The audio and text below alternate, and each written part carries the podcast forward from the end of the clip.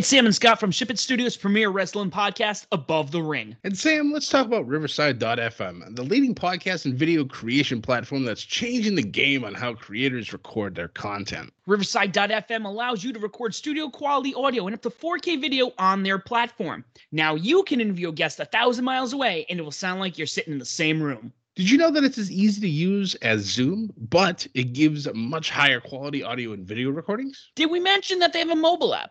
This allows guests to connect directly from their phone and record content from anywhere. After your content is finished, you can easily grab clips to share them across your social media channels. So if you're looking for a platform to put over for all your recording needs, from podcasts to webinars to other video content, you should be using Riverside.fm. Sign up today so you can focus on your content and leave the quality to Riverside.fm. Use promo code SHIPIT and receive 30% discount on the first 3 months of your subscription.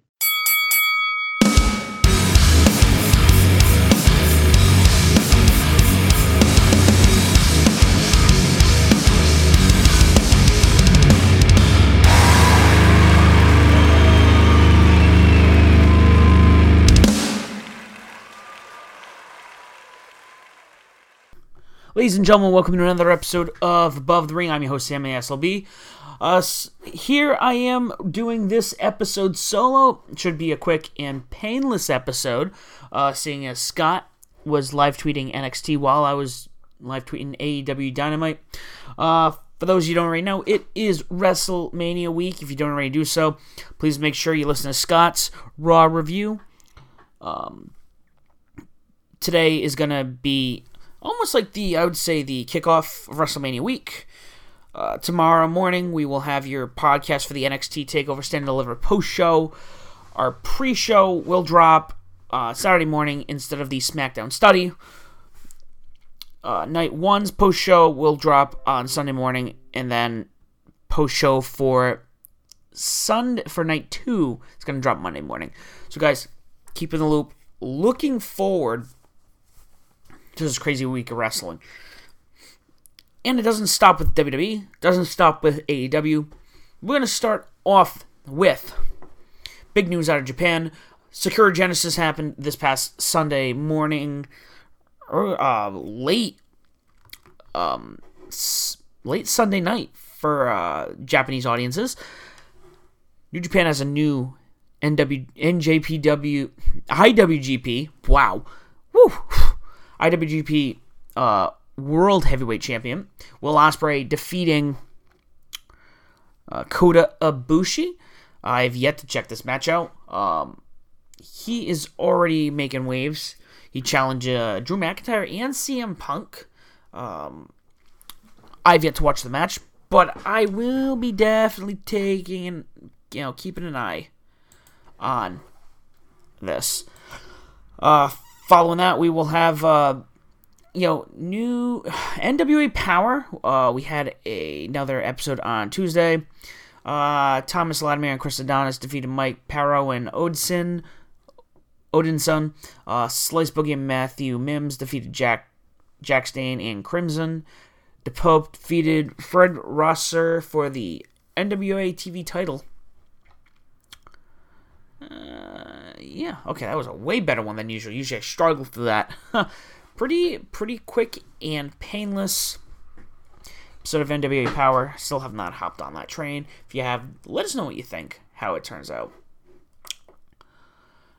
So we have, we're really, really going to be short today. No pun intended for those of you who don't know. I am not the tallest guy on the planet. So, AEW Dynamite, another really good episode. I hope for those of you guys who haven't watched it, definitely check it out if you can.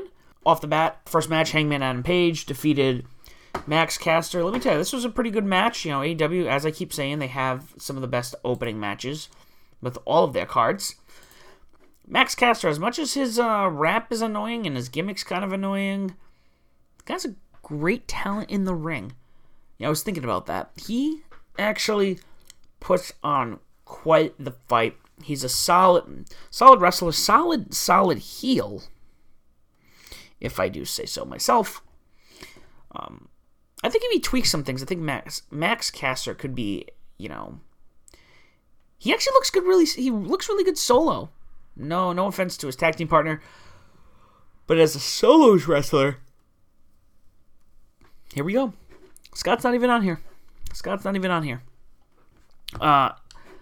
As a solo wrestler, Max Caster, again, gimmick aside, I think Max Caster looks great in the ring. Following that, we had a quick interview with Death Triangle, which turned into, well, you know, Best Friends coming out. Orange Cassidy on the mic. He's kicking things off.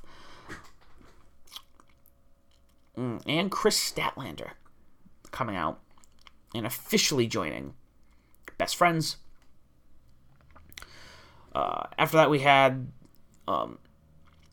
the Inner Circle come out. Let me tell you, Chris Jericho just put on an incredible promo against the Pinnacle. Well, the Pineapple, depends on who you talk to. You know, Chris, you know, called him the Pineapple. However, he set the stage for March 5th. Pinnacle, Inner Circle, Blood and Guts. We're finally getting that match. Knock on wood. Hopefully nothing happens between now and then. Following that, we had Jurassic Express take on and defeat Bear Country. They had this weird Godzilla vs. Kong promo because obviously the movie just came out. Good match.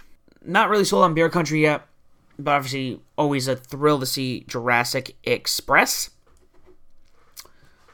Following that, we had Sting come out, followed by Lance Archer. Lance Archer calling out Sting, saying he's a main eventer. He should be a main eventer. You guys gonna shoot me tonight. Sting agrees, and you know what? If this is on the verge of having Sting and Lance Archer at Revolution, Double or Nothing. Looking forward to it. I want it to happen. Here's my $40 already. Following that, Sting came out with Darby Allin to take on J.D. Drake for the AEW TNT Championship. It's a good match. You know, J.D. Drake, pretty straightforward wrestler. I'm not familiar with his stuff. I don't know what you guys think. Obviously, Darby retained, looks great. Yeah, this episode was good. Even though this match, you know, kind of lost a little bit. I'm not really familiar with J.D. Drake. I would definitely like to rewatch that match and get familiar with him again.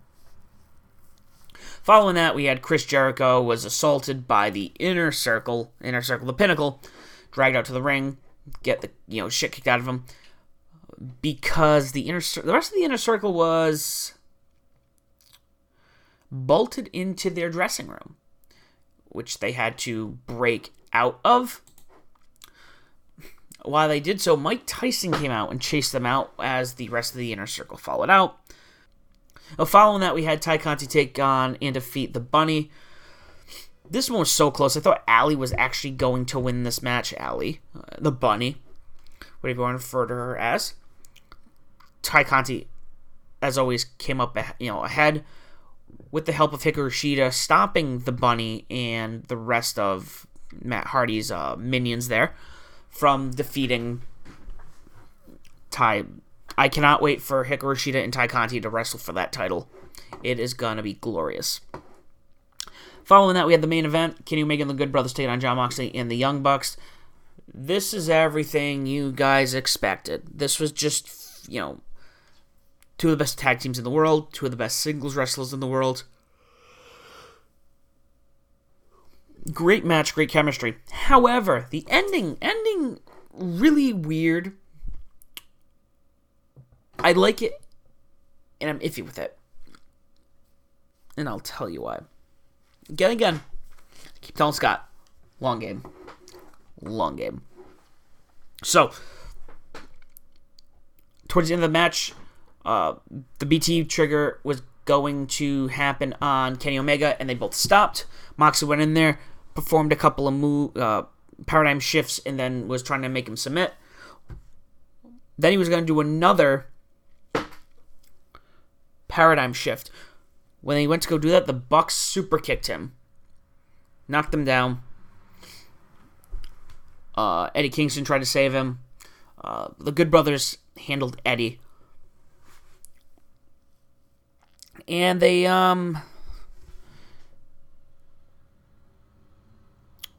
Kenny Omega ended up getting the pin over Jon Moxley. And then the Bucks super kicked Moxley again, but didn't seem pleased about it. They didn't seem pleased. So my thing is, the Bucks definitely seemed concerned. They couldn't hurt their friend, and I get that. However, Kenny's put them through a lot of crap. And keep in mind, Don Callis has been part of the problem here. Don Callis was the guy who said, hey, Kenny, you don't need the Bucks. You don't need the Bucks. You don't need the Bucks. And all of a sudden, after all that shit, they kind of turn around. Again, we could find out what's going on next week. It does seem a little weird. However, I also like the fact that this is not what everyone was expecting. So maybe it's just one of those, hey, this isn't what we thought was going to happen. So I'm a little... It's weird. I think the continuity is a little off. You know, especially after all the shit that Don Callis put them through. But at the same time, I do like the fact that this is not what anybody expected, to be honest with you. What everyone thinks. I'm kind of curious what everyone else thinks about what happens. Let me know. Let us know on Twitter. Let us know on Facebook. Email us. Whatever it might be. I'm really curious about this one.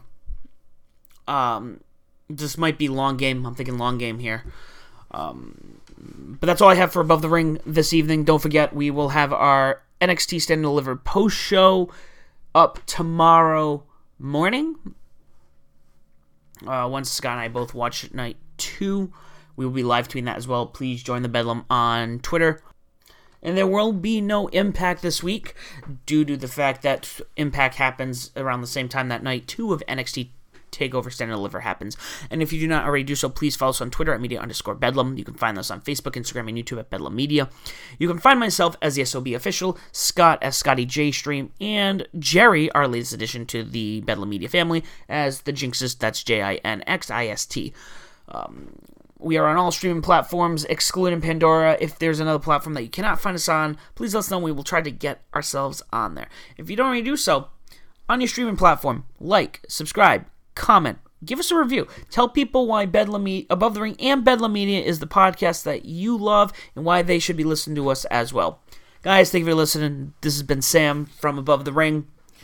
Short, sweet episode for AEW Dynamite this week during WrestleMania week. Guys, the fun's only starting. Do not forget to, subscribe, follow us throughout the rest of the week, and as always, do not forget to join the Bedlam. Bedlam Media.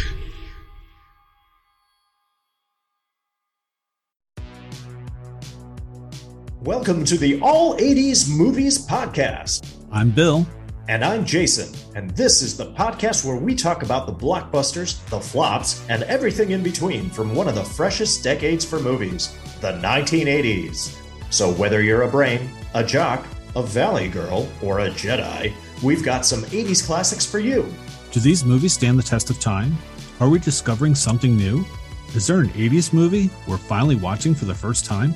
Join us each week as we dive into the cinematic nostalgia that inspired and influenced a generation. From the hits to the cult classics, we'll discuss our earliest memories, favorite scenes, fun facts, and our not-so-favorite movie moments, too. It's the All 80s Movies Podcast, now available on all major streaming platforms.